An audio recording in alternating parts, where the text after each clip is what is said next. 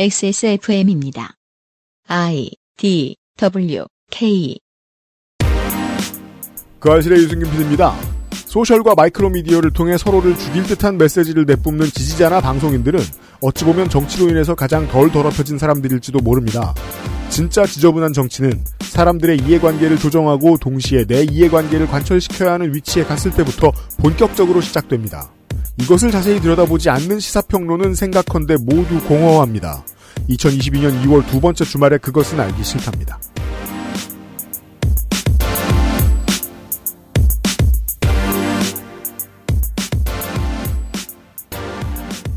나성통신으로 꾸며드리는 450회 토요일 순서에 그것은 알기 싫답니다. 윤세민 에디터와 제가 이 얘기를 끝까지 들었고요.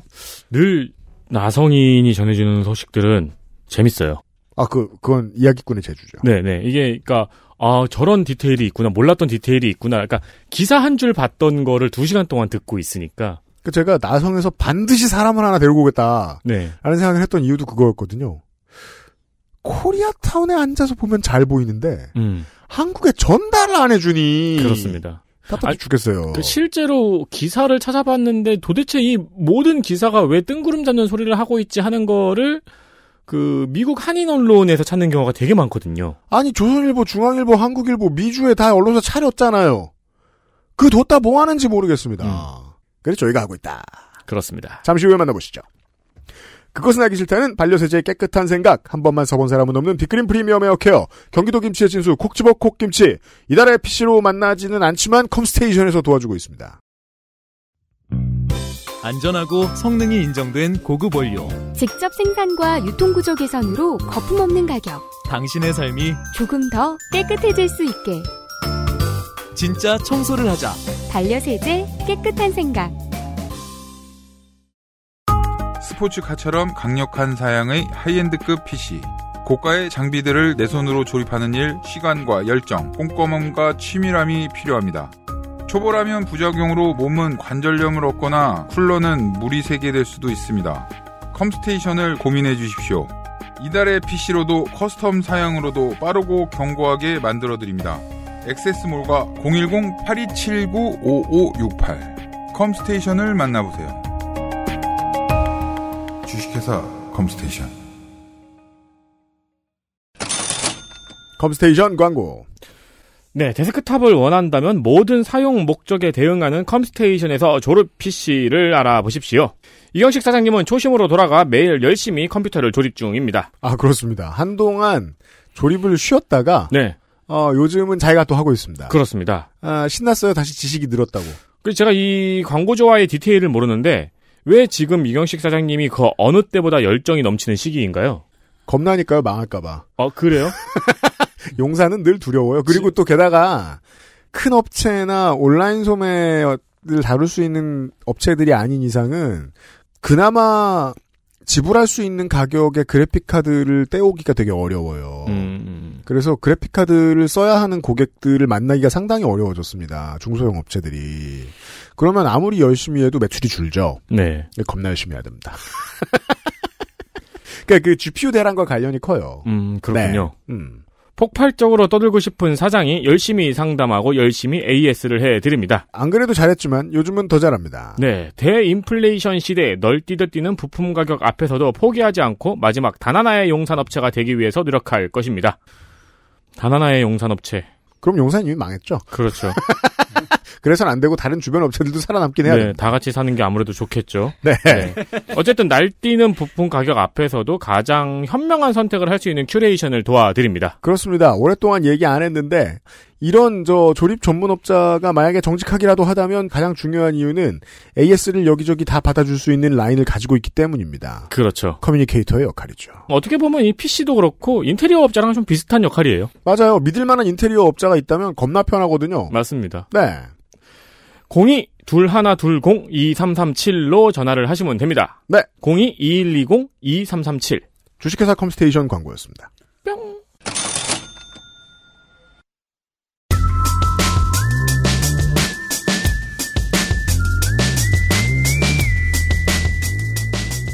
먼 나라 이웃 동네 나성통신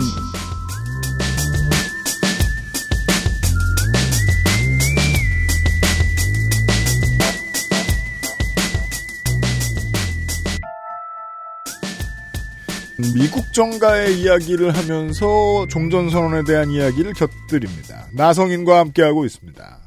어서 오십시오. 안녕하세요. 홍용훈입니다. 네.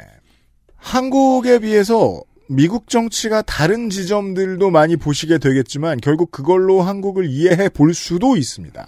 네. 그 게다가 또 하나 도움되는 말씀이 있다면 곧이어 이제 등장할 인물에 대해서도 얘기하자면 미국 정가는 확실히 한국에 비해서는 미국에서도 충격이겠지만 변절이 일상화되어 있습니다. 좀 더 잦아요. 어, 눈 떠보니 저 사람이 저기가 있네? 네네네. 이런 게 이제 그 웨스트윙이나 지정생존자 같은 데 보면 많이 나오거든요? 저 사람이 이번 주에는 딴 데 대변을 하고 있어. 이런. 왜 그렇게 바뀌는가? 개인 한 사람이 미쳤나? 한국은 보통 개인 한 사람이 정신이 나간 경우도 더 많은데, 미국은 좀 더 복잡다단한 이유들이 있죠. 네. 알아보면 재미는 있습니다. 연기만 사람을 통해서 생각보다 많은 걸 얘기할 수 있을 것 같습니다. 지난 시간에는 연기임의 배경을 살펴보기 위해서 남편 한인 정가에 큰 힘을 가지고 있는 영향력을 가지고 있는 찰스 김에 대한 얘기까지 했습니다. 오늘은 다른 사람 얘기를 시작할 겁니다. 오늘은 얘기할 분 두 분이 있는데 일단은 연김의 타임라인으로 다시 한번 돌아와 보겠습니다. 네. 저희가 타임라인으로 치자면 어디까지 얘기했냐면 사업가로서 일을 하고 있던 연김이 찰스 김과 결혼을 했다. 음. 찰스 김은 정치 컨설턴트다. 네. 여기까지 얘기를 했는데 그렇게 결혼을 하고 몇 년간은 제가 알기로는 가정주부로서 삶을 살고 있었다고 해요. 네. 그랬던 그에게 전환점이 찾아오는데 바로 에드 로이스를 만난 것입니다. 에드 로이스. 네. 나중에 어, 영김이 이 사람의 지역구를 차지하게 됩니다. 네. 에드 로이스는 미국의 연방하원 의원으로 지금은 은퇴를 하셨죠.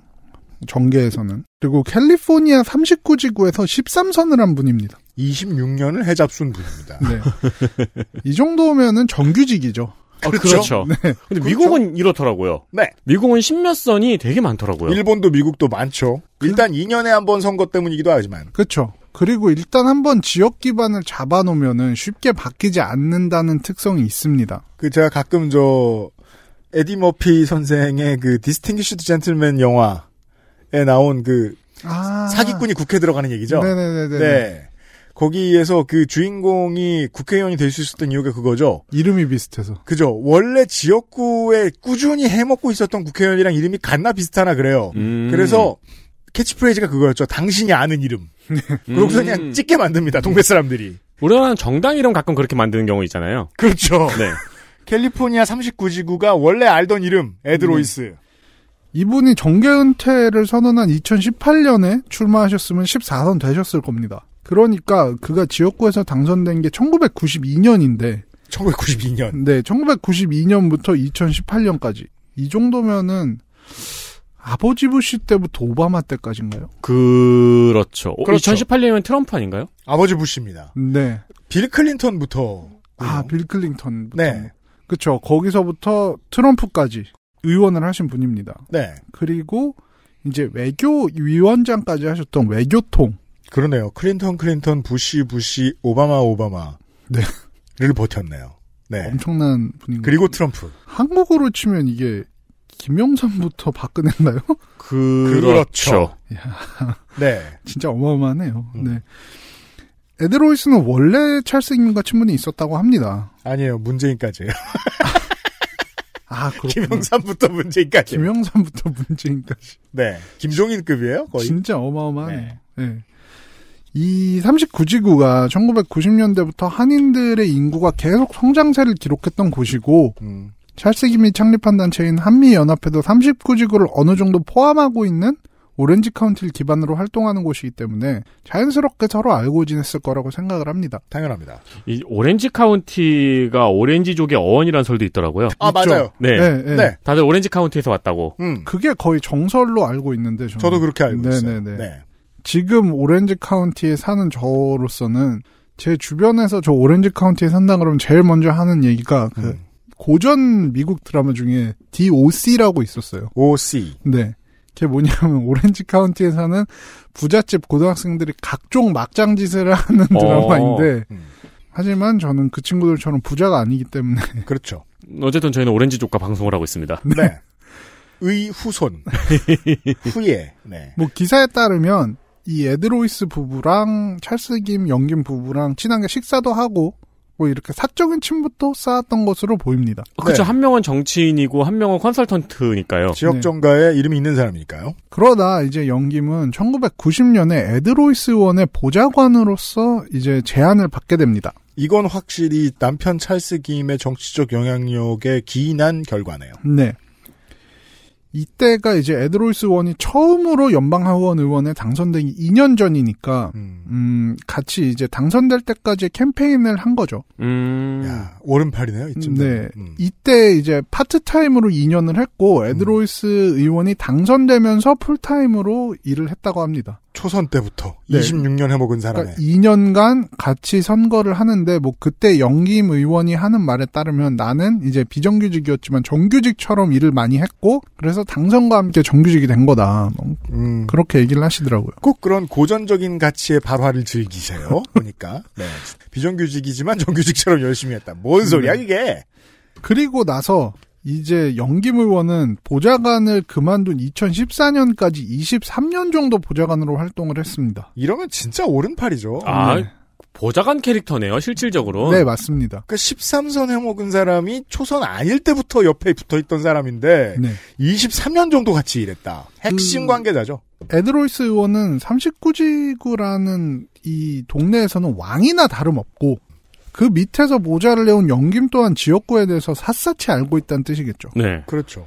제가 이 부분은 2019년에도 한번 설명을 했었습니다. 맞습니다.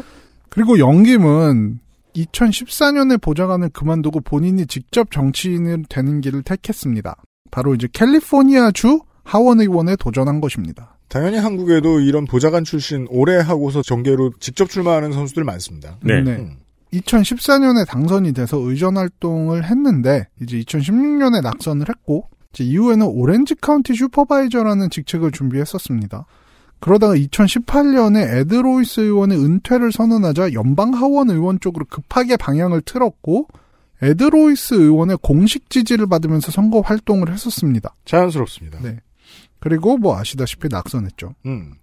이때 이제 길 시스네로스라는 로또 당첨자로 유명한 민주당 후보에게 막판 역전패를 했습니다. 그렇습니다. 아, 이때 역전패가 엄청나게 약간 이변이었군요. 그쵸. 왜냐면- 원래부터 공화당 텃밭인 지역인데. 네. 심지어 13선 의원을 한 사람이 직접적으로 지목한 후계자나 다름이 없잖아요. 네, 그런데 상대편은 어, 정치적 경력이 없는 로또 당첨자. 네, 그러니까요. 네, 그러니까 사실 굉장히 뼈아픈 패배긴 하죠. 그렇습니다. 문제는 이제 이 길 시스네로스라는 이 인물이 저희 지난번에 소개드릴 때도 그냥 어, 아무 생각 없는 벼락부자. 네. 로만 기억하실 수도 있는데 실제로 실력자가 되어 있습니다. 네, 그것도 신기하죠. 네. 음, 참고로 이제 제가 직접 찾아보니까 에드로이스 의원은 현재 로비스트가 되고 계셨습니다. 네.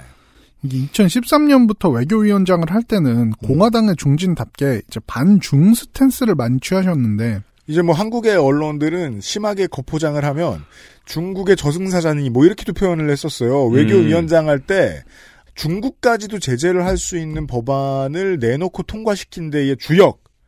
그러니까 공화당의 반중 정책에 토대를 쌓아 올린 인물이란 말입니다. 에드로이스는. 네, 그런데 이게 2017년에 낸 법인데 음. 북한과 거래하는 중국 공상은행 등 12개 중국은행을 제재해야 한다고 주장을 했는데 이게 이제 강한 대북 압박이다라고 해석할 수 있지만 사실상 그냥 그 중국 압박 정책이죠. 네.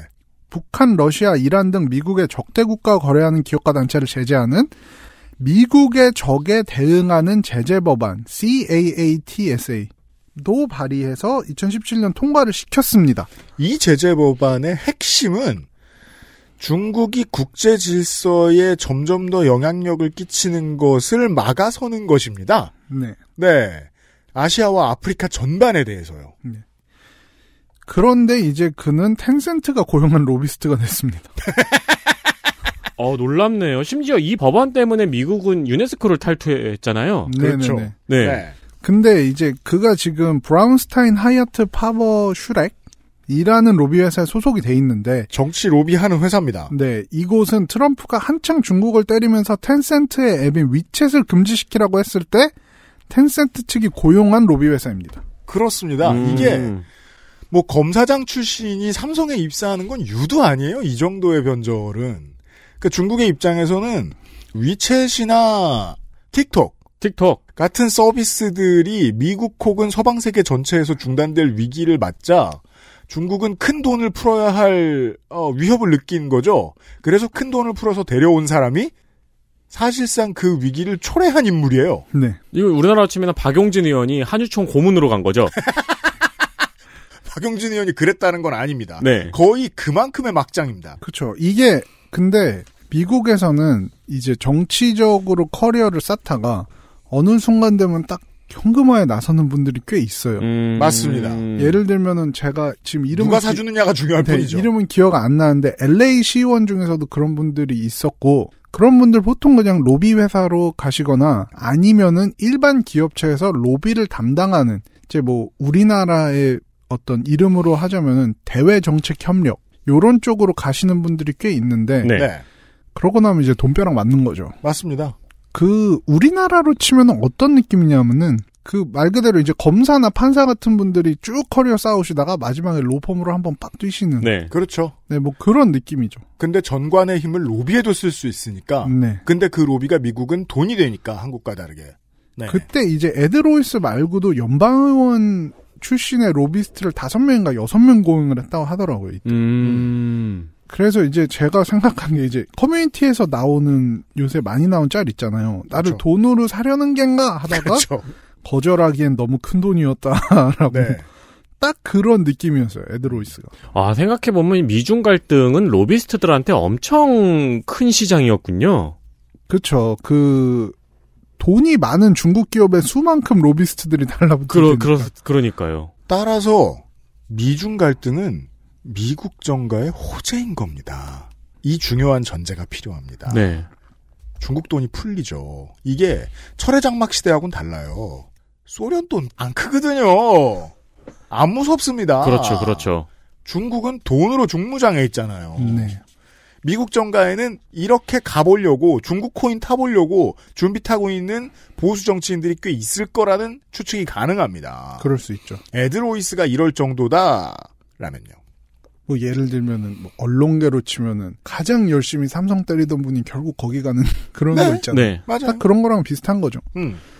제 영김의 정치를 이야기할 때 그분 마- 이름이 생각이 안 나네요. 그, 이재용 가방 들던 분. 아, 그니까요. 네. 한겨레 출신이죠? 어, 네. 그렇죠. 거기까지만 얘기해도 될 것 같습니다. 영김의 정치를 이야기할 때 마지막으로 얘기가 나와야 되는 사람이 도널드 트럼프 전 대통령입니다. 네.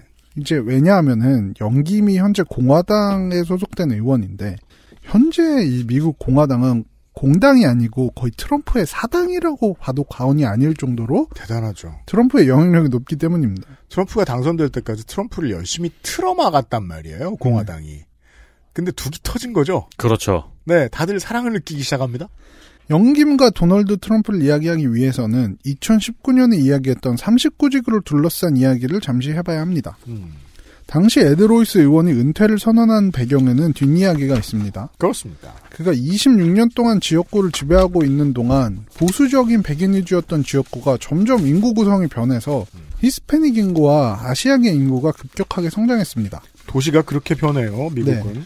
에드로이스 의원의 갑작스러운 정계 은퇴 발표는 사실 본인이 낙선을 하면서 불명예스럽게 정치 커리어를 마칠까봐 음. 걱정돼서라는 후문이 있었습니다. 아, 그때 이 말씀 해주신 거 기억나네요. 네네. 네. 너무 많이 이긴 선수는 질 것 같은 싸움을 앞두고 은퇴를 합니다. 네.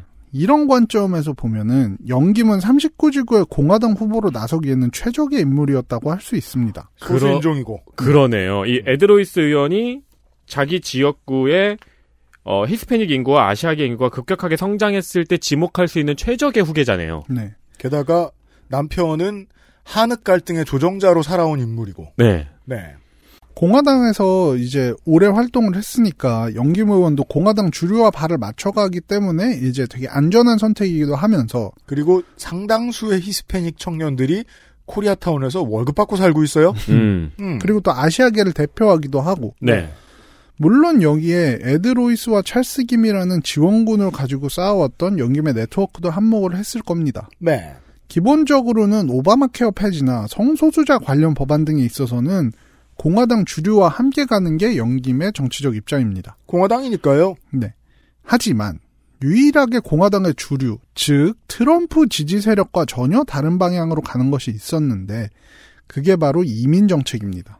그래야죠. 자기 찍어준 집안에도 서류 미비자 많거든요. 네. 본인이 이민자임을 적극적으로 내세우기도 하고 한인 사회의 지지를 바탕으로 당선된 사람이기 때문에 당연히 공화당 내에선 눈에 띄는 친이민적 행보를 보일 수밖에 없었습니다. 음. 그렇습니다. 예를 들면 다카라는 제도가 미국에 있는데요. 이게 Deferred Action for Childhood Arrivals. 그러니까 어렸을 때 미국에 서류 미 비자로서 이민 온 사람들에 대해서 추방 등의 액션을 보류한다는 겁니다. 음. 네. 그리고 심지어는 이제 미국에 살 수 있도록 노동 허가를 내주기도 하고 장기적으로는 이제 영주권을 부여한다 뭐 그런 계획도 있습니다. 네. 네. 인도적 차원에서 필요한 일이죠. 왜냐하면 이분들이 처음에 미국 올 때는 뭐 아무것도 모르고 그냥 부모 손잡고 온 거니까 음.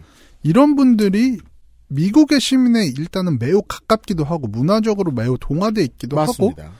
본인의 잘못이 아닌데 모국으로 추방이 돼서 어려움을 겪는 사례들이 정말 많았습니다. 오바마 행정부 때 적극 장려되던 정책입니다. 네. 트럼프가 완전히 걷어들였고요. 이 트럼프가 초강력 이민 금지 정책을 내세울 때도 다카에 관해서만큼은 어느 정도는 좀 보류를 하는 그런 입장을 보이기도 했을 만큼 그렇게 좀 강한 정책인데 나중에 이 다카가 셧다운의 원인이기도 하지 않았나요? 기본적으로 다카에 대한 게 항상 다른 법안에 묶여가지고 논쟁거리가 되는 부분은 있죠 사실. 음. 그만큼 미국민들이 기본적으로 다카에 대해서는 온정적인 입장을 취하는 게 많아요. 네. 아, 그러니까 약간 이민 정책에 대해서 약간 구분선이 되는군요. 다카까지 반대하면 극으로 넘어가는. 네 네 네. 왜냐하면 대도시에 있는 시민들은 기본적으로 공화당에 온정적이지 않을 뿐더러 어 웬만한 자기 이웃 혹은 자기 이웃의 이웃에는 이런 사정을 들어서 아는 거든요. 네. 백인들도. 트럼프 행정부 때는 다카에 대해서도 완전히 무관용 정책을 펼치려는 시도들이 있었지만 영기임 의원은 다카를 찬성하고 무관용 정책에 반대하는 입장으로 알려져 있습니다. 물론 공화당이기 때문에 이민에 완전 열려 있는 게 아닙니다. 그죠. 보수적인 이민 정책이죠. 먼저 온 이민자만 봐주고 앞으로 문을 닫자라는 음. 식의. 이게 제가 이민자 출신의 공화당 의원들을 만날 기회가 좀 있었는데 이때마다 느낀 게 이민자에 대해 온정적인 입장을 펼치더라도 불법 이민은 반대한다. 뭐 이걸 이제 책임 있는 이민이라고 말을 많이 하거든요. 그죠. 그냥 저 교육 잘 받고 원래 돈 많고 이런 사람들이랑만 놀겠다는 네. 7, 80년대 미국의 이민 정책 요런 것에 맞는 코드입니다. 네. 그 우리나라 노점상 정책하고 좀 비슷하네요. 음. 네. 근데 이제 사실 그런 입장이 좀 지나치게 나갔던 게 제가 2019년에도 얘기했던 영김의 TV 광고에서의 문구였습니다. 2018년 선거 때 광고를 통해서 나는 무임승차하려고 미국에 이민 오지 않았다는 말을 했습니다. 이거에 대해서 저는 어, 생각하는 바가 있는데 세상의 모든 혐오는 혐오의 대상이 뭔가 불공정하게 혜택을 받고 있고 무임승차하고 있다는 인식을 기반으로 성립을 합니다. 세상의 모든 혐오는요. 네. 이건 진보도 이런 혐오합니다. 네. 그러니까 본인이 이 사람들 때문에 피해자가 되고 있다는 서사를 항상 기본적으로 깔고 있죠. 미국에서는 20세기까지만 하더라도 흑인 커뮤니티가 복지에 기대어 살고 있다는 식의 이미지를 퍼뜨리기도 했습니다. 레이건이 당선됐던 아주 중요한 캠페인 중에 하나였습니다. 흑인 혐오, 그, welfare queen. 그죠. 어, single mother 네. 혐오하고요. 네. 음. 이거를 정말 잘 보여주는 드라마 중에 하나가 있는데 GLOW라는 드라마가 있어요. GLOW. GLOW가 뭐냐면 이것도 넷플릭스에 있는 드라마인데 레슬링을 소재로 한 드라마죠. 네, 그게 아마 80년대였나요? 네. 70년대 그쯤에 이제 여성만 내세우는 작은 레슬링 단체가 단체, 있었어요. 네. 네, 음. 이게 Gorgeous Lady of Wrestling인가? 맞습니다. 그런 식으로 된 그거가 이제 굉장히 되게 기상천외한 방식으로 홍보도 하고 음. 예를 들면은 그 단체의 사장이 정말 좀 파탄난 사람이었는데 음. 사무실도 없고 공중전화 부스에서 모든 일을 처리하고 이런 식으로 이제 스턴트에 가까운 그런 일들을 많이 하면서 막 이걸 홍보를 했었어요. 실제로 무일푼으로 단체 일으켜 세우는 프로모터들이 꽤 있기 때문에. 네. 네. 근데 그 중에서 이제 흑인 캐릭터 중에서 좀 비만인 분이 나오는데 그분 이름이 웰페어 퀸이에요. 그죠. 네.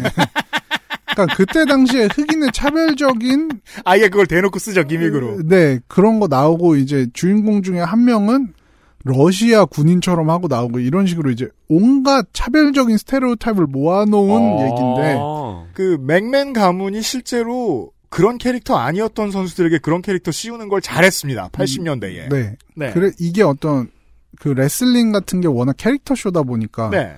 그때 당시에 가지고 있는 차별적 인식이 많이 보이는데 welfare queen이 있죠. welfare queen이 있었어요. 근데 지금도 마찬가지인데 음.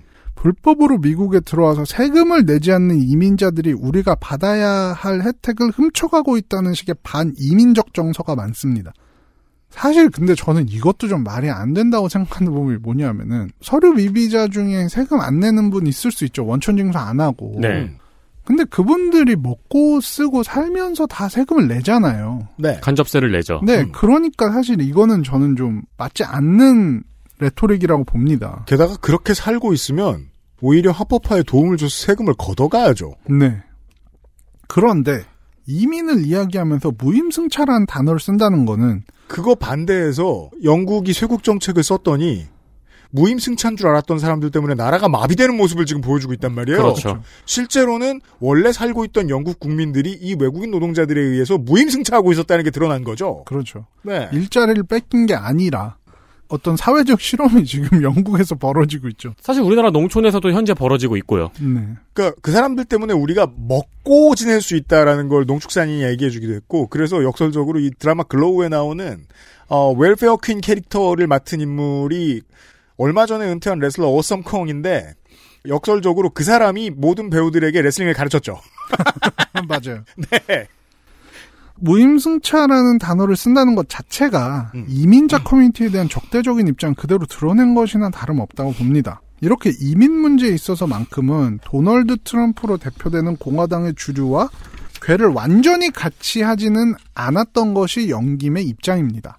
그런데 2020년에 이제 코로나가 미국에 상륙을 하면서 네. 예. 매우 흥미로운 일들이 벌어집니다.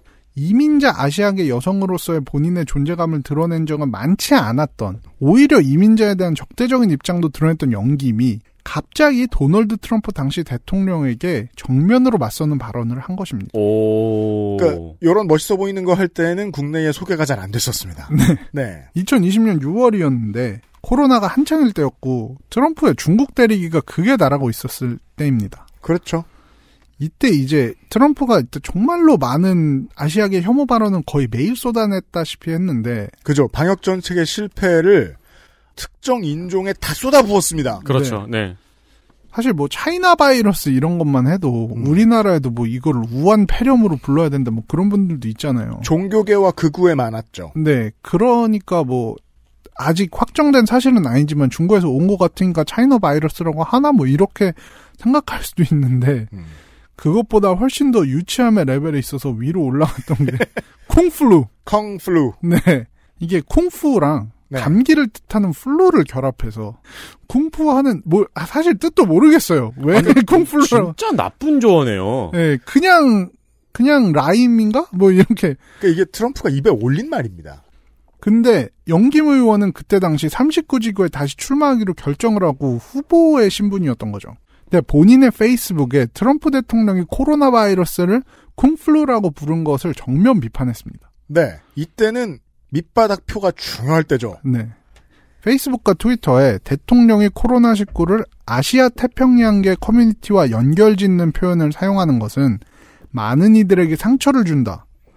코로나19 퇴치를 위해서 모든 미국인이 단결에 노력해야 할 때 어젯밤 대통령은 그렇게 하지 않았다는 글을 올렸습니다. 일단은 제가 봤을 때는 네. 한국계 미국인들이 이제 온라인에서 그렇게 정치적인 목소리를 많이 내지 않는 것 같기도 하고요. 소수인종 공화당 정치인들에 대한 미국 정가에 관심이 크지 않기도 해서 영기임이 딱히 유명해질 일이 없었던 것 같아요. 음. 이때 트위터리안들이 이 사람의 존재를 봅니다. 아, 그렇죠. 네. 이게 뭐 어떻게 보면 아시안계 이민자로서 정치인이라면 당연히 해야 하는 발언이기도 했는데 그렇죠. 그럼에도 불구하고 이런 발언을 한 것 자체가 용기 있는 행동이라면서 아시아계 사람들이 많이 감사를 표했습니다. 음. 네. 그러니까 얼마나 꼰대인지 아직 모르는 거예요. 사람들이. 하지만 사실 그가 더 많이 직면한 거는 이 요새 트럼프 지지자 트럼피라고 부르는데 그렇죠. 이 수백 명의 트럼피들이 사이버 불링에 나선 겁니다. 아, 타인의 삶. 돌립니다. 네. 네. 중국의 스파이가 아니냐는부터 시작해서 음. 이런 인종차별주의자들이 항상 쓰는 레파토리 있죠. 네. 집으로 돌아가라. 어, 네. 이게 저거 그거 있잖아요. 옛날에 그 어느 나라 프로그램이었는데 서로 적대하고 있는 걸로 유명한 두 사람이 음. 서로의 삶을 바꿔서 살아보는 프로그램이 있거든요. 아, 그래요? 네네. 음. 약간 그런 지금 경험을 체험 삶의 현장을 하고 있네요. 그렇죠. 그 완전 댓글창이 엉망진창이 됐죠. 네. 음. 근데 사실 이게 저는 정치인은 표에 따라갈 수밖에 없다는 아주 평범한 진리를 보여주는 사건이라고 생각합니다. 맞아요. 이 발언이 나온 배경이 있는데 그게 뭐냐면은 민주당 소속의 39지구 현역 의원이었던 길 시스네로스가 이 네. 사람은 민주당이거든요. 길시 네. 스네로스는. 소셜 미디어의 Kung Flu와 같은 아시아계 혐오 표현에 맞서 싸워야 한다고 제안을 했기 때문입니다. 음. 네. 아까도 이야기를 드렸지만 영김은 2018년 선거 도중 반이민적 메시지를 사용해서 비판을 받은, 가, 받은 바 있고 음. 심지어는 한인 단체들 사이에선 영김 지지를 철회한 곳도 있습니다. 네. 남편 입장에선 깜짝 놀랄 일이죠. 네. 자신이 평생을 바쳐 다져온 표밭인데 네. 발언 하나에 날아가 버린 거예요. 일부가. 이런 상황에서 상대 후보가 먼저 아시아계 후보를 제쳐두고 아시아계 차별에 대한 메시지를 던지는 건 당연히 매우 부담이 될 수밖에 없겠죠. 그죠. 내가 한인인디. 이런 배경 때문에 그는 공화당 주류와는 반대되는 의견이라 할지라도 이런 메시지를 낼 수밖에 없었던 것으로 보입니다. 아, 이 단어에 입 다물고 있으면은 길 시스네로스가 저만치 나가 버리는군요. 그렇죠. 그 결국 이 사람을 움직인 건 표죠 이때는. 네. 그의 발언에 정치적인 계산이 자리 잡고 있었다는 반중 중 하나는 공화당 소송으로 2020년 함께 연방 하원 의원에 도전해서 당선이 된 미셸 박스틸 의원은 트럼프의 발언에 대해서 공개적인 코멘트를 하지 않았다는 것에서도 잘 보입니다. 네. 대부분의 아시아계 공화당 선출직 후보들은 아시안으로서 차별에 대해서 목소리를 내야 하지만 공화당의 후보라는 입장도 생각하지 않을 수 없기 때문에 약간 노코멘트라는 식으로 그냥 넘어간 적이 많았어요. 이 미셸 박스틸 의원의 입장을 지금 표로 역산해 볼 수 있는 거죠. 아, 저 지역구는 백인이 더 무시 못할 정도로 많은가 보구나. 네. 노코멘트 하는 걸 보니. 이런 거예요. 어쨌든 영김은 2020년 길 시스네로스에게 서력을 하면서 의원에 당선이 됐습니다. 초선 의원이 됐습니다. 그리고 의정 활동을 하고 있습니다. 그리고 바로 영김 의원이 주목을 받게 되는 계기가 있었습니다.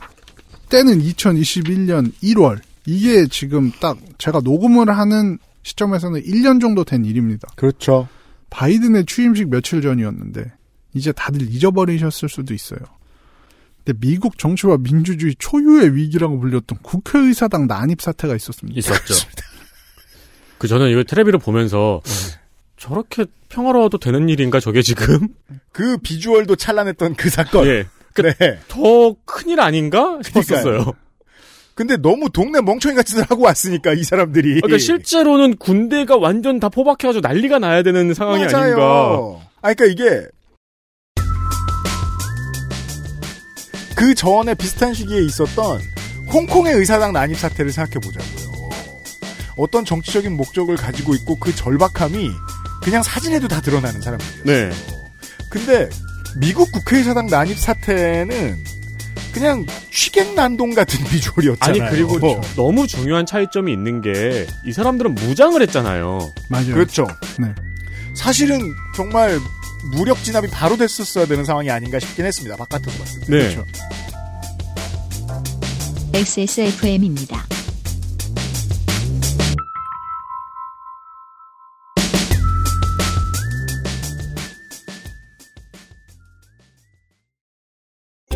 두피가 건조하고 간지럽다면? 트러블이 생기고 심지어 비듬까지? 아직 빗그린 안 써보셨나요? 약해진 두피에 필요한 건 저자극 세정 강한 보습력으로 생기 있는 모발까지. Big Green. 두피를 씻자. 빗그린 시카 샴푸. 콕 집어 콕. 깔끔한 맛의 경기도 김치를 만들기 어려울 땐 콕 집어 콕. 오차 없이 지켜지는 절임 과정. 양념 배합, 저온 발효, 숙성. 정부가 보증한 전통 식품 인증 업체예요. 그러니까 김치가 생각날 땐 콕 집어 콕.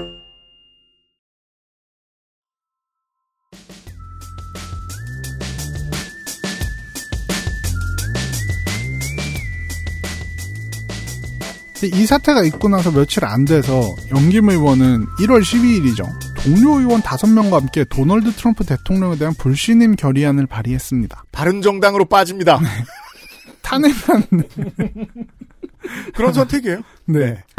탄핵안에 대해서는 반대를 표했던 그가 불신임 결의안에 참여한 이유에 대해서는 음. 한인 언론과 인터뷰를 통해서 이렇게 밝혔습니다. 이제 이 뒤는 정확히 직접 인용을 제가 쭉 얘기를 드리겠습니다. 좋아요. 정책이 아무리 좋아도 한국과의 리더 발언이 과격하면 엄청난 감점 요인이라고 본다. 어떻게 말하고 접근하느냐는 정치에 있어 매우 중요하다. 대통령은 정적이라고 생각하는 이들에게 지나치게 적대적이다. 물론 그가 유세하면서 지지자들에게 의회로 난입하라고 한 적도 없고 극렬 시위를 벌이라고 한 것도 아니지만 어쨌든 결과가 너무 안 좋았다. 다섯 명이 사망했고 이들은 만약 유세가 없었다면 현재 살아있을 것 이라고 말했습니다. 영김 의원의 워딩입니다. 네. 되게 조심스럽게 할 말하네요. 네. 여기까지만 보면 상식인이에요. 여기까지만 보면 상식인이죠. 근데 이때부터 트럼프 지지자들과 영김의 사이는 그냥 강을 건넌 것으로 전 생각을 합니다. 네. 물론 영규모 불신임이 트럼프 지지자들을 비판하려고 한 것도 아니다라고 말을 했고 트럼프는 정책면에서 매우 훌륭했다고 지켜세우기도 했습니다만 불신임이라는 측면에서 이미 트럼피들에게는 미운 털이 제대로 박혔을 겁니다. 그렇죠.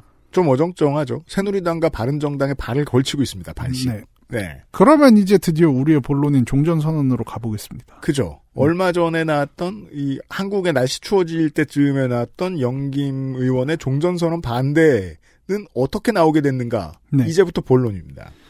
한국전 종전 선언에 대해서는 뭐 기사 워낙 많이 나와 있고 이에 대한 논의가 많았기 때문에 제가 따로 정리를 할 필요는 없다고 생각을 합니다. 전 동의하진 않습니다. 한국의 거의 모든 메이저 미디어는 그냥 안 되길 바라는 선에서 단신만 전하고 있긴 하거든요. 역설적으로 한국이 제일 논의를 안 하는 것처럼도 보여요. 여튼 제가 알고 있는 건 한국, 미국, 북한, 중국, 일본 등이 긍정적인 반응을 보이고 있고 멀지 않은 때 종전선언이 발표가 될 것이다. 라는 점입니다.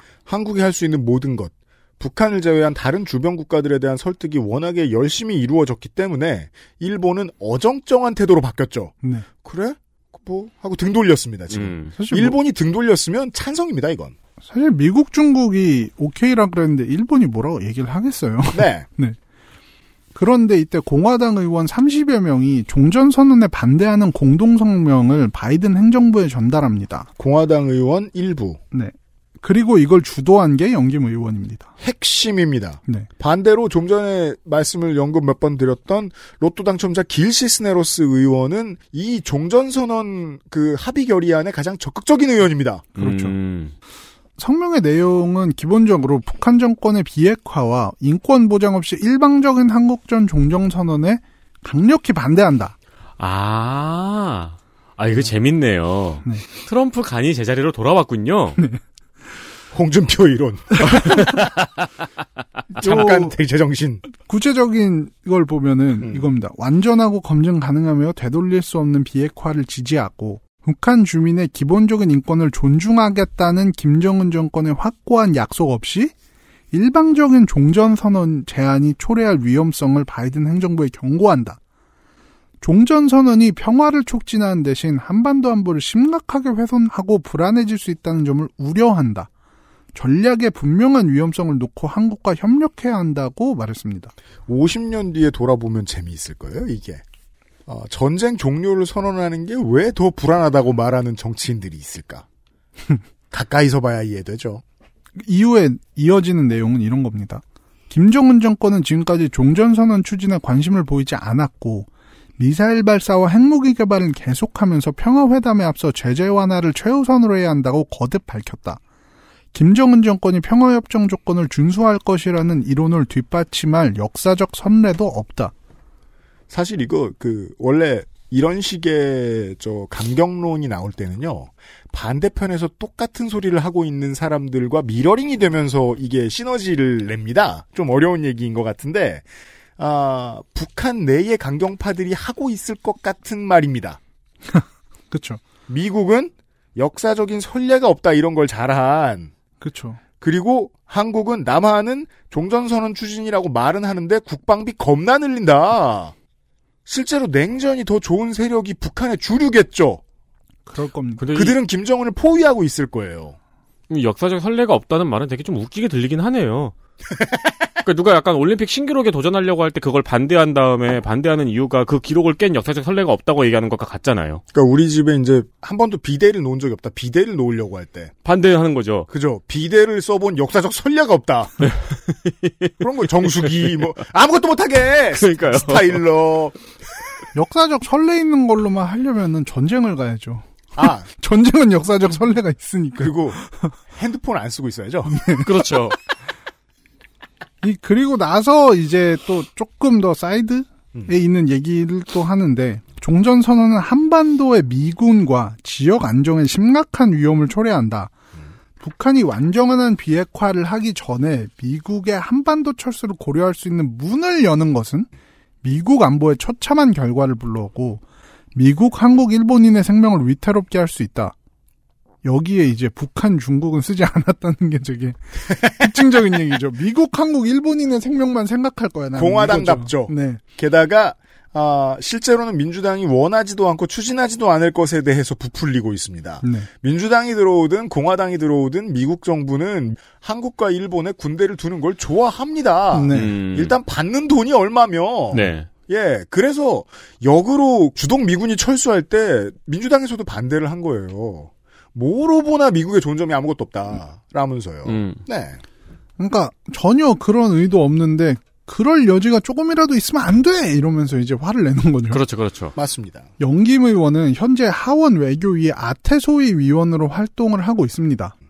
사실 그의 발언은 어느 정도 무게감은 있다고 보고 거기에 외교위 공화당 간사인 마이클 맥콜 의원이나 이제 미셸 박스틸 의원 등도 여기에 동참을 했기 때문에 이 성명이 음. 어느 정도의 힘은 가지고 있다고 봅니다. 네. 하지만 그럼에도 불구하고 이런 공개 서한 자체가 과연 효과가 있을지에 대해서는 저는 의문을 가지고 있습니다. 공화당 내에서도 다 이렇게 생각하는 건 아닙니다. 네. 왜냐하면 공화당 소속 하원 의원 33명, 33명의 편지를 보내는 게 막을 수 있을 정도의 문제가 아니라고 생각을 하거든요. 종전선언이. 그러니까 러시아, 중국, EU 등지에서 이미 긍정적인 신호를 받아온 것을 네. 이들 정도로 막을 수 있나? 음. 게다가 영김 의원이 여기에서 이야기를 하는 방식 자체가 바이든이 절대 채용하지 않을 것이라고 이미 천명을 한 대북 정책입니다. 했던 일또 합니다. 네. 영김 의원은 김정은 정권이 완전한 비핵화를 하는 것이 중요하고 종전선은 그 다음이라고 말하고 있는데 이 는 사실 트럼프 정권이 얘기했던 일괄 타결 정책이랑 비슷한 거거든요. 그죠? 이때 이제 트럼프의 외교 정책에 많은 영향을 미쳤던 그 음. 만약에 김정은이 로켓맨이라 그러면 이분은 약간 미사일맨, 폭탄맨 뭐 이런 것처럼 이제 불바다를 좋아하시는 분이죠. 그죠? 전쟁광. 볼턴. 볼턴이 주장한 선비핵화 후 보상 원칙이라는 건데 음. 이거를 이제 정가에서는 리비아식 일괄 타결 모델이라고 부르더라고요. 네. 근데 북한이 이에 대해서는 전혀 응할 생각이 없다는 걸 지금 십몇 년째 얘기하고 있거든요. 바이든 또한 일괄 타결에 대해서 전혀 고려하지 않고 있다고 여러 번 얘기를 했고, 이 때문에 이런 방법 자체가 전혀 이제 테이블 위에도 올라와 있지 않은 완전히 비현실적인 방법인데, 어떤 주장은 주장의 내용은 무관하고 메시지만 중요하죠. 하여간 난 싫어. 근데 하여간 난 회방 놓을 거야. 이게 이제 워싱턴 DC에 있는 사람이라면 누구나 알 겁니다. 이거는 가능성 제로다. 네. 하지만 그럼에도 불구하고 영김은 이런 성명을 낼 수밖에 없었습니다. 왜 이런가? 네. 아, 그니까 정가에서 가장 하지 않는 말이 그거죠. 나는 나대로 이유가 있다, 지금. 그렇죠. 모든 정치인은 다 자기 나름대로 이유가 있어요. 네. 영김 의원이 이런 행보에 나선 이유는 뭐 앞에서 의원이 했던 액션이랑 이유는 똑같죠. 음. 표를 위해서입니다. 표를 위해서. 이제 그는 재선을 위한 선거를 앞두고 있는데 여기에는 선거구 재조정이라는 변수가 있습니다. 요게 핵심입니다. 네. 얘기 드렸다시피 미국은 10년에 한 번씩 인구조사를 하고 이를 통해서 선거구 재조정을 합니다. 네. 음.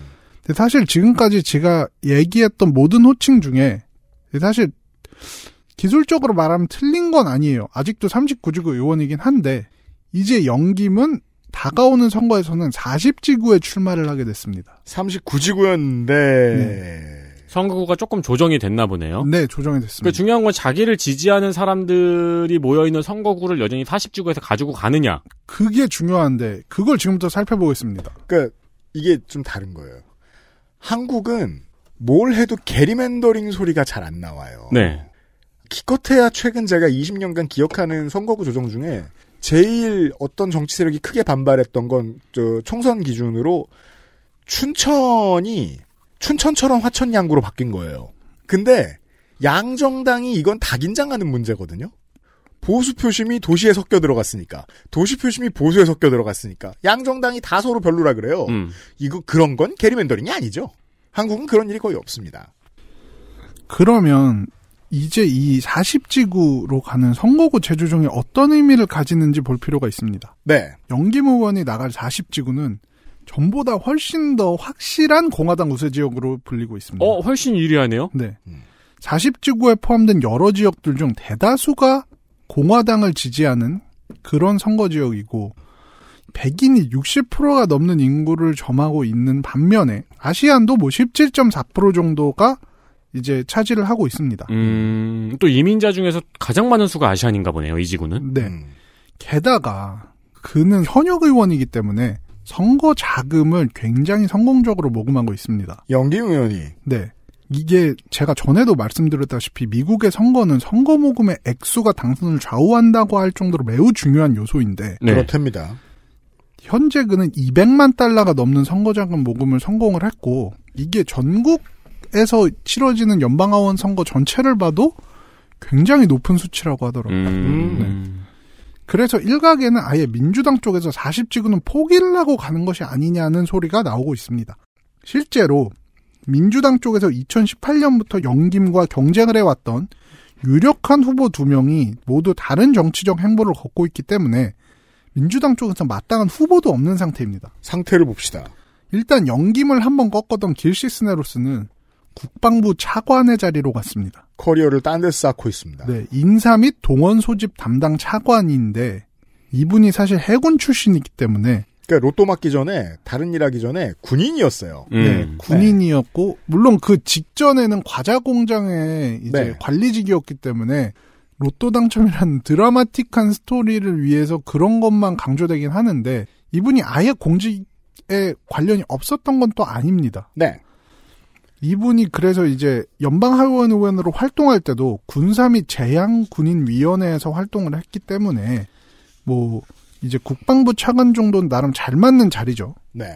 이제 선출직이 아닌 곳에 가시고 나니까 선거 때 운영했던 소셜 미디어 싹 다 지웠더라고요. 이게 좀 다릅니다. 한국이랑. 한국은 그 점에서 좀 아마추어적이죠. 그 어, 행정부의 관직을 맡게 되어도 선출직 해본 사람들은 소셜을 계속 돌려요. 맞아요. 그게 지금 박지원 국정원장이 불안한 지점이잖아요. 심지어 국정원장 갔는데 자꾸 뭘 쓰고 싶어 하니까 그게 티가 나니까. 네. 그분은 금주 하셔야 되지 않을까요? 금주는 성공했는지 모르겠어요. 트위터를 안 끄는 거 보면 금주에 성공하신 거 아니에요? 길시스네로스와 경쟁하다가 2018년에 불출마를 선언한 후보가 있는데 이분이 제이첸이라는 중국계 미국인이거든요. 이분도 이제 민주당 계열인데 네. 선거구 재조정이 되자마자 지역구를 바꿔서 출마를 준비하고 있습니다. 아, 불리하다는 걸 빠르게 판단을 했군요. 네. 선거구 재조정 전까지는 이제 영김에 대해서 꾸준히 네거티브를 막 해왔거든요. 네. 요새는 그거 싹 끊고 아하. 네, 다른 지역구 준비를 하고 계십니다. 음. 네. 그래서 민주당과 경쟁이 없는 지역이 40지구입니다. 그럴 때는 이제 한국에서는 어, 영남이나 호남 혹은 서울에서 강남이나 서초의 상황을 봐야죠.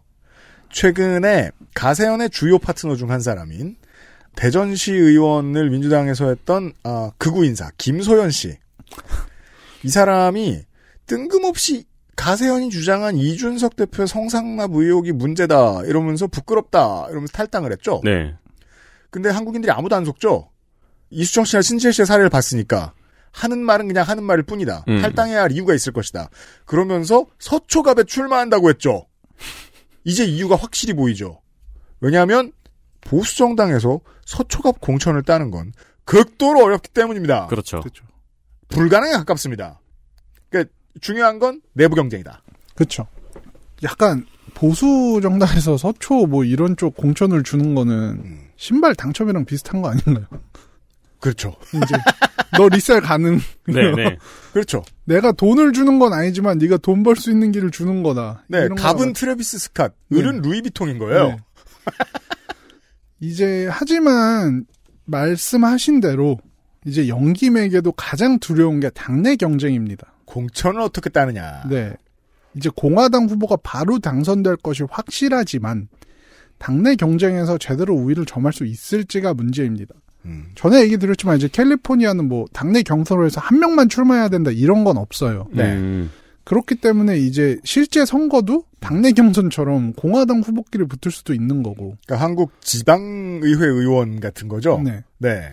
근데 공화당의 주류는 여전히 트럼프의 영향력이 강하게 남아 있는데 돌고 돌아왔더니 홍준표가 아직 공천권을 쥐고 있는 거죠. 그런 과정에서 영김은 트럼프 대통령과 각을 세워서 여기까지 왔으니까 당연히 걱정이 될 겁니다. 아, 이건 홍준표보다는 2016년쯤에 서로 친박이 되겠다고 경쟁하던 그 시절이 생각이 나네요. 아, 맞습니다.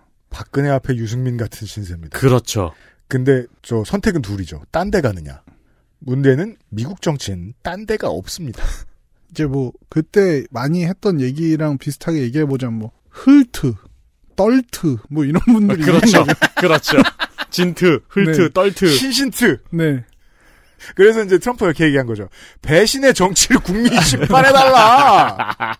배신자 누구? 영김이 서 있어요. 네. 네. 한인 언론에서 영김 의원의 라이벌로 꼽은 사람들 다 공화당 후보들입니다. 그렇죠. 일본계 미국인 후보 후지 시오우라 후보와 해병대 출신의 그렉 레스 미션 비에호 시의원. 이게 미션 비에호는 그 40지구가 포함된 지역구의 아주 작은 시 중에 하나입니다. 영김에게 도전을 하기로 했는데 모두 다 우리는 트럼피다.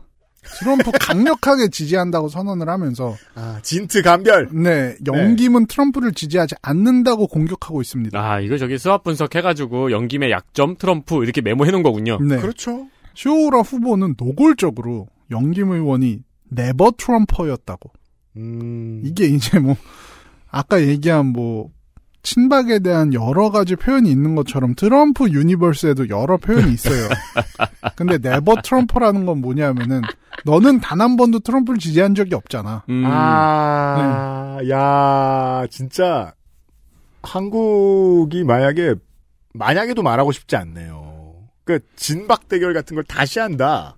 왜냐하면 지금 보수야당은 지금도 그렇고 앞으로도 그렇고 한동안 구심점이 없을 예정이잖아요. 그래서 이런 충성 경쟁은 안 일어나거든요. 야, 근데 이제 친박의 어떤 논의에 대해서도 항상 그 중요한 시점들이 있잖아요. 근데 요새 이제 조원진 의원 같은 분들이 하는 거는 너는 탄핵 찬성했잖아 이거잖아요. 네, 그렇죠. 네. 여기서도 이제 아주 정확한 증거 자료가 있는 거예요. 그렇죠. 트럼프 불신임 결의안 발의했잖아 너. 음. 이러면 이제 할 말이 없는 거죠. 이러면 경쟁하기 힘들죠. 네.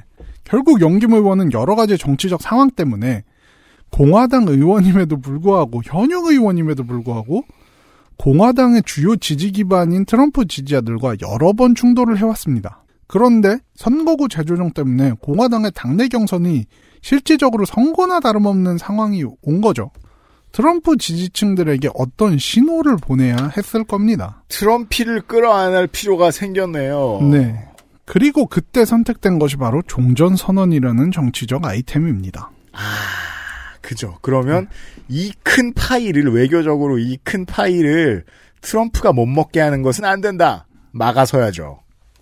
어쨌든 북한과의 대화, 북미 정상회담은 트럼프 행정부가 내세우는 치적 중 하나고 오바마 행정부의 약점 중 하나이기 때문에 현재 바이든 행정부의 대북 정책에 대해서 우려를 표시하는 것은 반대급부로 트럼프의 치적을 높여주는 것과 다름이 없습니다. 정치적으로 생각할 때 영김 의원이 할 수 있는 최선의 액션 중 하나였을 거라고 생각을 합니다. 음. 특히나 이제 이분이 외교위에 아시아 태평양 소위에 소속이 돼 있기 때문에 정치적 입장을 떠나서도 그냥 어 자기가 의원에서 어떤 거에 집중하고 있냐만 봐도 여기에 대해 의견을 표시하는 게 이상하지도 않죠, 사실. 네. 그죠. 만약에 어, 트럼프가 다시 당선된 세상이었다면 영김 의원이 똑같은 입장에 처했다면 영김 의원은 완전히 다른 견해를 냈겠죠. 빅딜 가자. 음. 평화 가자. 음. 예. 민주당을 지지하는 사람들이 트럼프의 빅딜식 정책에 대해서 끊임없이 의구심을 표시한 것처럼 공화당 지지자들도 바이든의 정책은 어차피 실패한 전략적인 이유와 다를 바가 없다는 식의 의구심을 표현해주고 있거든요. 그러니까 여기서 이제 영김 의원이 이런 발언을 하는 게 가려운 곳을 긁어주는 효과가 있는 거죠. 가장 크게 걸어야 되는 간판이네요. 네. 그러네요. 심지어 이건 현안이잖아요. 네. 음. 하지만 이제 여기서 마지막 포인트를 저는 말하고 싶습니다. 바로 한인 사회의 배신감입니다. 그렇죠. 제가 좀 전에 한 가지 설명드렸습니다. 영김 의원이 전국적으로 유명한 정치인은 아니었다고요. 네. 전국적으로 유명한 사람이 아닌데 정치 후원금이 많이 모였다? 둘 중 하나입니다. 특정 기업한테 너무 잘해준 사람이든지 아니면 지역 기반이 겁나 탄탄하든지. 한인 사회는 한인 연방 의원들을 적극적으로 지원을 해왔습니다. 지금 이제 4명 정도의 한국계 미국인 의원들이 있는데 이제 이분들이 입성을 하기 전까지는 한국계 연방 의원이라고 하면 김창준 의원 하나밖에 없었고 네. 그렇죠. 그 사이에 공백도 워낙 컸기 때문에 당연히 한인 사회는 이분들의 진출을 너무 감격스럽게 생각을 했고 네. 네. 그래서 이분들이 현역 의원으로 활동할 때 당연히 엄청난 선거 자금을 쏟아 부었겠죠. 네. 음, 200만 달러라는 큰 선거 자금 모금에서 한인들이 기부한 액수가 상당한 것은 말할 필요도 없을 겁니다. 이것은 본인의 지역구 바깥에서도 상당히 많이 들어왔겠네요. 네.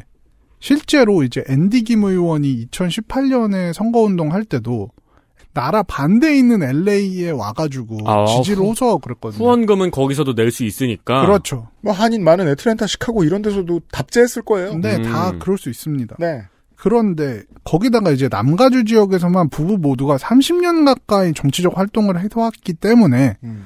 한인 인맥도 당연히 많죠. 신랑은 인맥의 정점에 있던 인물입니다. 네. 그런데 한인 사회 기반이라고 할 수 있는 한반도가 평화를 맞이하기 위해서 하는 활동에 방해를 하는 것과 같은 모양새가 돼버리니까 이에 대해 배신감을 토로하는 한인들도 많습니다. 음. 그렇죠. 이제 개인적으로 당연히 종전선언은 상징적인 의미가 매우 크다고 생각을 하긴 하는데 실제적으로 이제 정책적인 영향을 미치는 것이 두 가지가 있다고 생각합니다. 하나는 아까 이제 영김 의원이 말했듯이 주한미군의 규모 축소나 단계적 철수 등을 논의할 때 반드시 필요한 단계라고 생각을 합니다. 그렇습니다. 아, 그러니까 당장 철수 안 하고 줄이지도 않을 가능성이 매우 높습니다만 그렇다고 해도 장기적으로 뭐 줄이겠다라고 생각하면 종전 선언은 필수입니다. 그렇죠. 종전이 안 됐는데 줄일 수는 없잖아요. 네. 그랬는데 이제 의원도 이런 점을 성명서에서 얘기를 하긴 했는데 물론 국지적 도발을 제외하면 한반도가 실제적으로 지금 전쟁이 일어나는 곳이다라는 인식을 가진 사람은 전 세계를 뒤져봐도 많진 않을 겁니다. 이제는 한국을 아는 사람들이 많으니까 그렇죠. 그렇죠. 하지만 어쨌든 한반도는 휴전 중인 상태고 기술적으로는 그래서 주한미군이 있지만 종전 선언을 하면 이야기가 좀 달라지겠죠. 그리고 사실 더 현실적이고 가까운 정책적 변화가 있다고 하면은 북미 간의 대화의 물꼬가 트이는 걸 겁니다. 네. 어쨌든 이제 집권 2년차에 접어들고 있는 바이든 행정부는 지금까지 대북 정책에 대해서 방향만 얘기하고 액션이 많이 없었습니다. 그런데 이걸 종전선언을 계기로 물꼬를 트일 수 있다고 생각을 합니다. 그렇습니다. 이렇게 되면은 바이든은 두 가지 과제를 가지게 됩니다.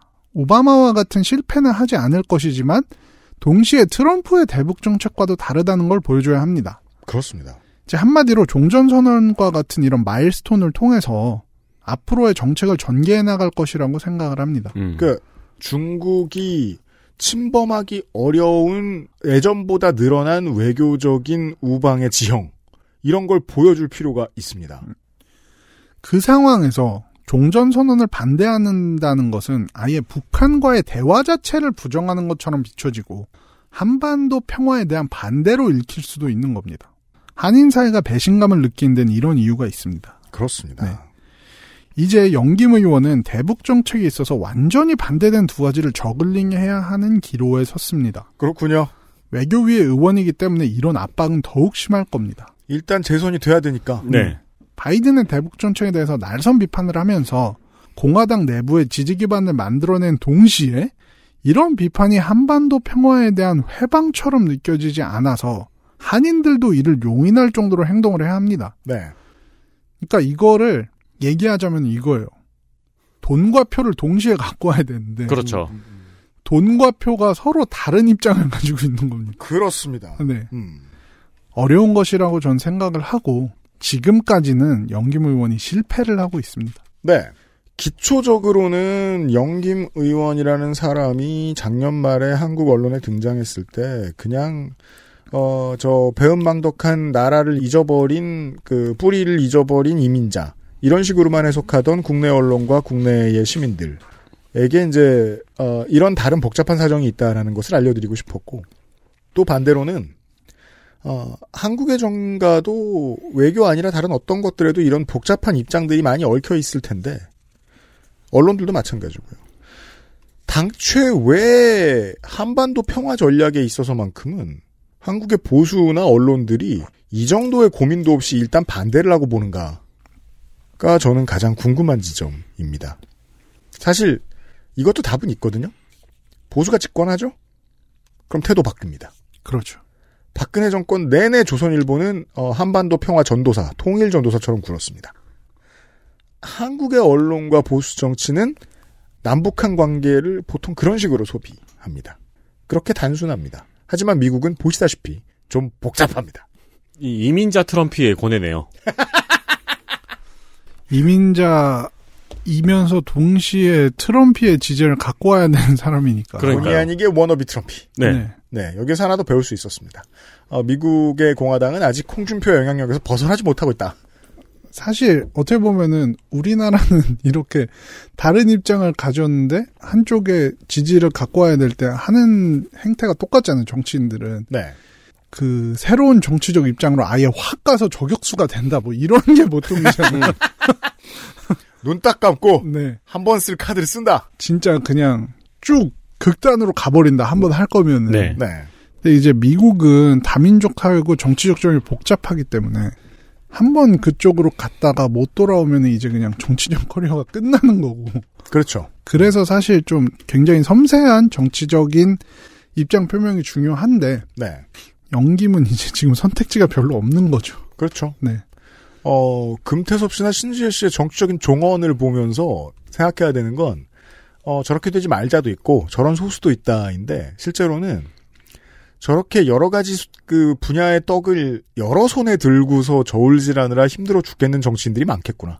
정신을 잃지 않느라 고생하는 정치인들이 많겠구나. 그들을 끌어오는 방법은 무엇일까 정도의 고민입니다. 그러게요. 정치인 어렵네요. 이렇게 남편이 유명한 정치 컨설턴트고 본인은 20년간 보좌관이었으면서도 네. 정치가 이렇게 어렵네요. 네. 어, 풍전등화에 서 있는 영김 의원의 상황과 종전선언의 관계에 대해서도 고민을 해보았습니다. 대선이 끝나면 나성이는 다시 한 시간 더 만나도록 하겠습니다. 수고 많이 하셨습니다. 수고하셨습니다. XSFM입니다. 아침마다 커피 한 잔 참 좋은데 커피포트 안에 저거 저 닦아도 닦아도 어쩐지 찝찝하던데 눈에 보이지 않는 때가 그렇게 많다던데 제대로 청소가 되고 있는 거 맞냐? 텀블러는 또 어떻고? 좁은 입구에 청소하기도 힘들지 쾌쾌한 가습기는 말도 마 호흡기로 바로 들어가 청소를 매일 해도 찝찝한 게 사실 낫기는 또 어찌나 수가 없 이거 대체 어찌해야 돼? 다른 생각하지 마세요. 오직 깨끗한 생각. 숨은 때엔 반려세제 클리빈. 순행은 커스터마이징에 따라 효율 차이가 큽니다. 컴스테이션에 문의하십시오. 주식회사 컴스테이션. 안녕하세요. 손희상 선생은 예, 지나가, 사실 지나가다가 잠깐 들렀습니다. 나성인이 무슨 얘기를 했는지 못 들었고요. 예. 영김 의원이 왜 저 모양 저 꼴인가에 대해서 설명을 해드렸고. 그래서 이제 그 미국 정가의 이야기를 때로는 서울에서 떠들고 있는, 말리 밖에서 떠들고 있는 저희한테 들으셔야 하는 분들도 있습니다. 맞습니다. 코리아타운에서도 가끔 후기가 오죠.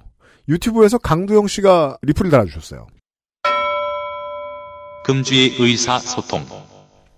영김과 미셸 박스틸 의원이 종전선언 반대 서한에 동참했을 때 제가 속한 단체가 반대 성명서와 보도 의뢰서를 한인 언론에 보낸 적이 있습니다만 보도가 안 됐습니다. 나중에 한인 언론사로서 한인 정치인을 비난하기 어렵다는 취지의 입장을 접했습니다. 그만큼 한인사회 정치 활동에 대한 열망이 꼭 한인으로 대변되어야 한다는 의도가 크다는 말이 되기도 하겠죠. 네. 이게 확실히 이게 그, 우리가 이제 LA와 우리 동네가 서로 멀리 떨어져 있기 때문에 서로 도움이 되는 지점이 있네요. 네. 설명드릴 수가 있네요.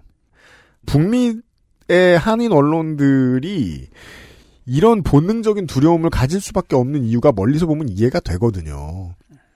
그러니까 소수민족의 4, 50년 서름을 해결해 줄 사람들이잖아요. 음, 네. 근데 본국의 종전선언 문제? 이거 어차피 빨리 해결되는 문제도 아니다. 근데 이 의원들은 공화당 들어갔다. 음. 공화당의 한인은 아예 없는 게 낫냐. 이런 반문을 하고 싶은 거잖아요. 그렇죠. 그래서 이 제가 이 한인 언론사의 담당자분들이 대단하다고 생각하는 게 이걸 또 솔직하게 말해주네요. 어, 그렇네요. 언론들은- 거짓말 아니잖아요. 어, 국내 네. 언론들은 그냥 씹고 말 텐데. 네. 난 이런 것 때문에 두렵습니다.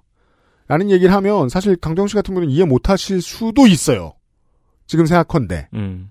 저는 이제 양쪽의 의견을 다 이해하겠다는 겁니다. 이게 우리나라에서도 많이 일어났던 일이잖아요. 옛날에 시민사회 활동하시던 분들이나 이런 게 아, 내부에 사고가 있으면 일단 덮고 가자는. 네.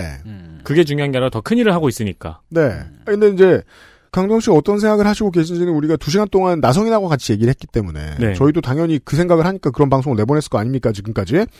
어 그래서 이제 한인 언론사나 현지의 그 정치 활동 하시는 분들의 입장으로 바꿔서 얘기를 이번에는 생각을 해보게 된다는 거예요. 만약에 이랬다가 공화당에 들어가 있는 한인 의원들 잃어버려 가지고 이민자들이 제도적으로 다른 소소한 차별을 받게 되면 그건 누가 책임질 거냐. 정치라는 게 이렇게 복잡합니다. 네.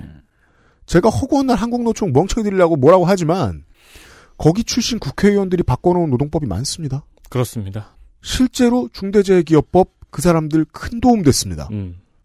딜레마죠. 어떤 양아치들을 대표하고 있는 사람인 것 같아요. 근데 우리한테 도움이 되는 입법을 할 수도 있는 거 아닙니까? 늘 정치의 복잡함을 떠들고 앉아있는 그것은 알기 싫답니다. 아, 근데 나성인 씨 어디 가셨어요? 나성. 아, 그래, 벌써 가셨어요? 녹음 잠깐 해요. 여기 살 순 없잖아, 나성인인데. 아, 그렇구나. 예. 하기사 그리고 곰곰이 생각해 보면은 나성 사는 분들에게는 종전선언보다 생활이 더 가까이 있으니까요. 그래서 이해한다는 겁니다. 네. 그렇다면 우리 정치권은 우리 정치권대로 한인 정치인들에게 뭔가 당근을 내놔놨어야죠. 음, 그렇죠. 해야 될 게 그렇게 많다니까요. 외교가 장난이냐? 음, 그렇구나. 사드 막 들이고 아스트랄 뉴스 기록실 뉴스 아카이브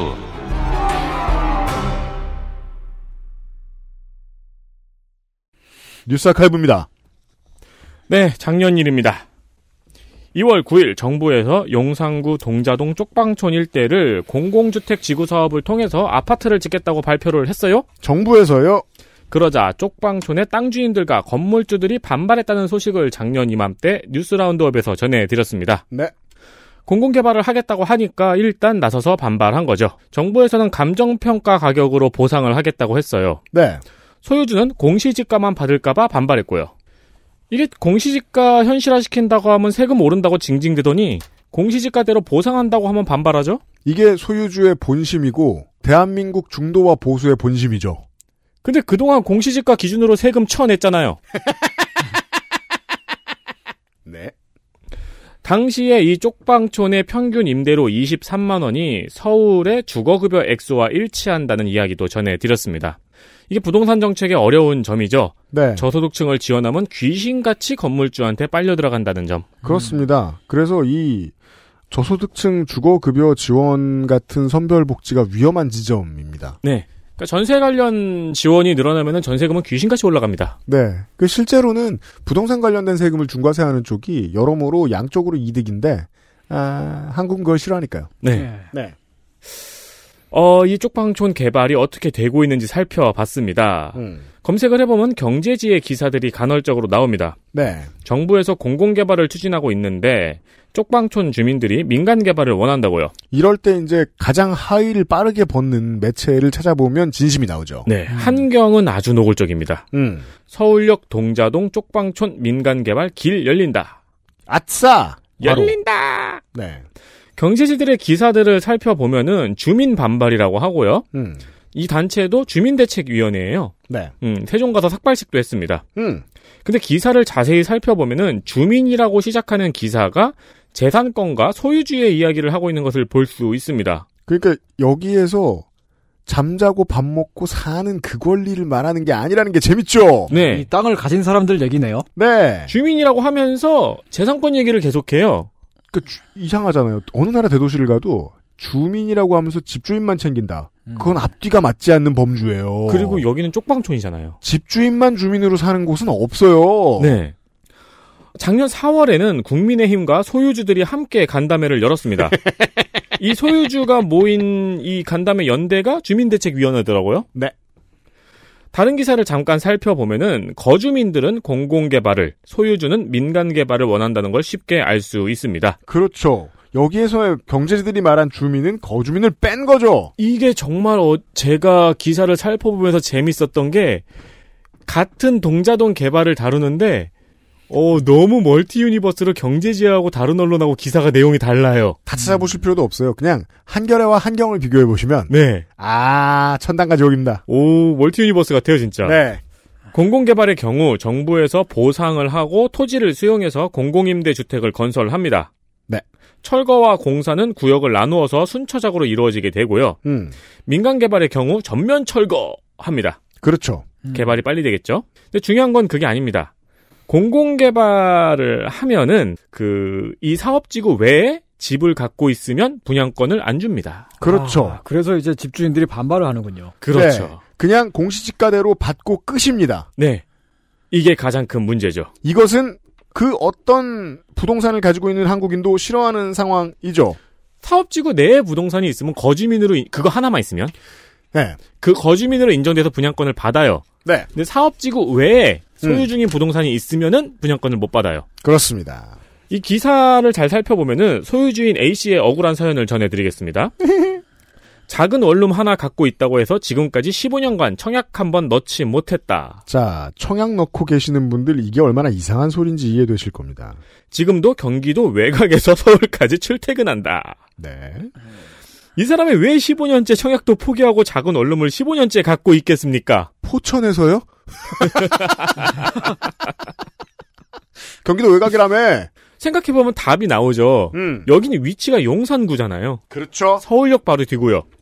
작년에 이 뉴스를 전해드리면서 유피님이 이런 이야기를 했습니다. 음. 그 땅의 가치가 올라가는 동안 네가 한 게 뭐가 있냐? 네.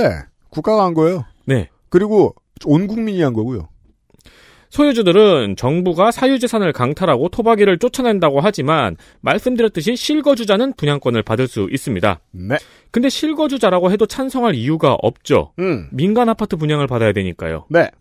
토지주 모임에 따르면 여기 토지주 가운데 실거주자는 10% 수준이라고 합니다. 나머지 90%는 월세 내고 전세 사는 사람들이란 뜻입니다. 아니 아니 그러니까 소유주 중에 10%가 아, 네네. 실거주자고 아, 그렇죠, 90%는 딴데 사는 사람이에요. 네, 맞습니다. 맞습니다. 네. 사실 작년에 정부에서 공공개발을 발표하기 전까지 이 지역은 민간개발 기회가 계속 열려 있었어요. 당연합니다. 예. 이 지역은 아주 오랫동안 재개발 구역이었고요. 음. 2015년에는 재개발이 너무 안 되니까 민간개발 기역으로 지정이 되면서 기증의 5층으로 제한되었던 높이를 18층까지 완화시켜줬습니다. 네. 근데 이 소유주들은 사업을 진행하지 않아서 이 사업이 무산됐습니다. 욕심을 더 냈단 뜻입니다. 네. 왜냐면 20층 이상은 나와야 한다는 거죠. 자, 그 점에 있어서 저 사람들이 뭘 보고 배가 아팠는지를 바로 이해할 수 있습니다. 지도만 보면요. 네. 용산역 바로 앞에 사망 사건이 일어났던 그 구역 있죠? 네. 거기처럼 개발됐으면 좋겠다는 겁니다. 그러면 나는 몇 채를 갖게 되죠. 겁나 넓은 집을 민간 개발을 하면 네. 그러니까 이때 이때 개발된다고 2015년도에 해가지고 요때 사놓은 사람들도 좀 있어요. 지금 소유주 중에는. 많습니다. 네. 그런데 이번 공공개발은 이게 공공개발이기 때문에 특혜를 줘서 40층까지 계획이 잡혀 있습니다. 네. 민간 개발을 주장하는 사람들은 그러니까 우리가 민간으로 40층까지 하겠다고 하는 거죠. 이 둘은 정반대죠. 네. 40층에 공공 입주가 가능한 사람들로 들어찰 것입니다. 민간이 40층까지 하죠? 초럭셔리가 들어오겠죠. 어, 그럼요. 네. 초초럭셔리가 들어오겠죠. 국토부는 공공개발 입장을 강하게 고수하고 있었지만 그러니까 서- 이게 그 이번 정부의 입장을 좀 봐야 되는데 지난 서울시와 네. 저렇게 지들끼리 욕심 부리면서 살살살 계속 기다리기만 하고 국물이 끓기만 바라고 약한 불 계속 넣고 네. 이런 상황을 보던 거예요. 그때 정치적 판단이 있었던 거죠. 계속 아무것도 안 한다는 구실을 우리에게 달라. 음. 공공개발하게. 네. 정치적 노림수는 이렇게 장기전입니다. 그래서 공공개발 짠 하고 들고 나올 수 있었던 거예요. 오랫동안 지들이 아무것도 안 하고 있으니까. 그렇죠. 그래서 짠 하니까 소유주들이 반발이 지금 거셉니다. 어. 나를 죽이고 가라. 그렇죠. 진심입니다. 네, 4분, 아, 그, 진짜, 이 들이 초반에, 아, 지금 그 사진을 찾기가 힘든데, 옛날 사진에서, 제2의 용산 참사 각오하라, 이런 현수막을 붙였어요. 네. 이에요. 있네요. 네. 네, 맞아요. 음. 그러다 지금은 약간, 입주민들과 함께하는 따뜻한 민간 개발, 이런 현수막을 붙여놨거든요. 공공 개발이 5.5평 보면 우리는 7.5평 준다고. 그렇죠. 네. 네. 어, 민간 개발 가능성 역시 작년 11월에 국토부에서 검토한다고 밝히긴 했습니다. 네. 근데 어쨌든 간에 이게 준공이 2026년 목표였어요. 음. 근데 계획은 무한대로 밀리죠. 뒤로 네. 밀렸고요.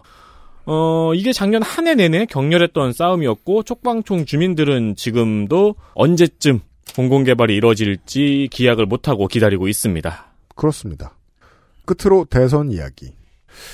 지금 이번 주를 뭐 그 다음에 들으시는 분들한테는 설명이 잘 안 되겠습니다만 지금 이번 주에 저희 방송을 들으시는 분들이라면 이렇게 설명할 수 있습니다. 지금 이제 어 여론조사 공표 금지 기간을 보름 정도 앞두고 있습니다. 제가 알기로 아닌가요? 한 주인가요? 아무튼 얼마 안 남았습니다. 근데 지금 이제 초박빙이죠. 한쪽이 앞서는 결과가 아예 안 나오고 있죠. 네. 여론조사에서. 그러면서 평론가들이 이렇게 씁니다. 여당 후보는 뭐뭐뭐뭐뭐뭐인데 이제 부인 과잉 의전 논란으로 모멘텀을 잃었다 이렇게 씁니다. 그럼 그 사람들의 진심은 뭘까요? 부인 과잉 의전 자리에 뭘 써도 돼요. 하지만 난 저쪽 부인의 부동산에 대해서 말하고 싶지 않다.가 진심입니다. 스펙을 그렇게 벤치마킹 해야죠. 저쪽은 3090을 쓰고 이쪽은 뭐 그지 같은 90년대 VJ 쓰는데 음. VJ 과잉 논란을 얘기하고 있는 겁니다. 전 벤치마킹이 중요하다고 생각합니다. 뉴스에서. 그게 이번 대선의 대장동 논란의 중요한 본질입니다. 제가 봤을 때 아무도 얘기하지 않는. 결국은 스스로 진보를 자처하는 언론인들도 공공개발이 싫은 거 아닌가라고 저는 의심하는 거예요. 음. 공공개발 50%가 부적절하다, 부족하다라고 말한다는 건 이제까지 한 번도 하지 않았던 그 실험도 싫다는 거거든요. 그러면 나머지 보수는 계속 민간 개발하고 잔치하라 그래. 우리는 우리한테 밥그릇을 나눠주지 않은 지금 정부를 벌할 테니까. 음. 서로 그게 이해관계 맞는 거 아니야? 그리고 그 다음에 옛날처럼 돌아가서 우리는 우리대로 너네랑 싸우고 너는 너네대로 우리랑 싸우고 하면 돼. 다시 옛날로 돌아가자. 라는 합의가 나오는 거죠. 네. 공공개발의 문제가 이겁니다. 이건 마치 대한민국의 5천만 명의 인구가 한 사람인 것 같아요. 마음속에 싸우고 있는 거예요, 이걸로. 네. 그래서 상당수의 시민들이 지난번에 왜 오세훈 시장이 당선됐는지 알 수 없다고 얘기했습니다. 한 사람의 마음속에 싸움에서 원래 있던 마음이 이긴 거예요. 그냥 그게 공공개발을 주로 싫어하는 시민들의 진짜요. 저는 이거 이게 그 부동산에 관심 없으신 분들은 모르실 겁니다. 거의 모든 주민들은 공공개발 싫어합니다. 서울은 공공개발을 원하는 땅이 없죠. 없습니다. 서울은. 왜냐하면 서울 땅 살려면 보통 양심 갖고는 안 됩니다. 그렇죠. 그게 이기는 거예요. 그 마음이 이기는 거예요. 네.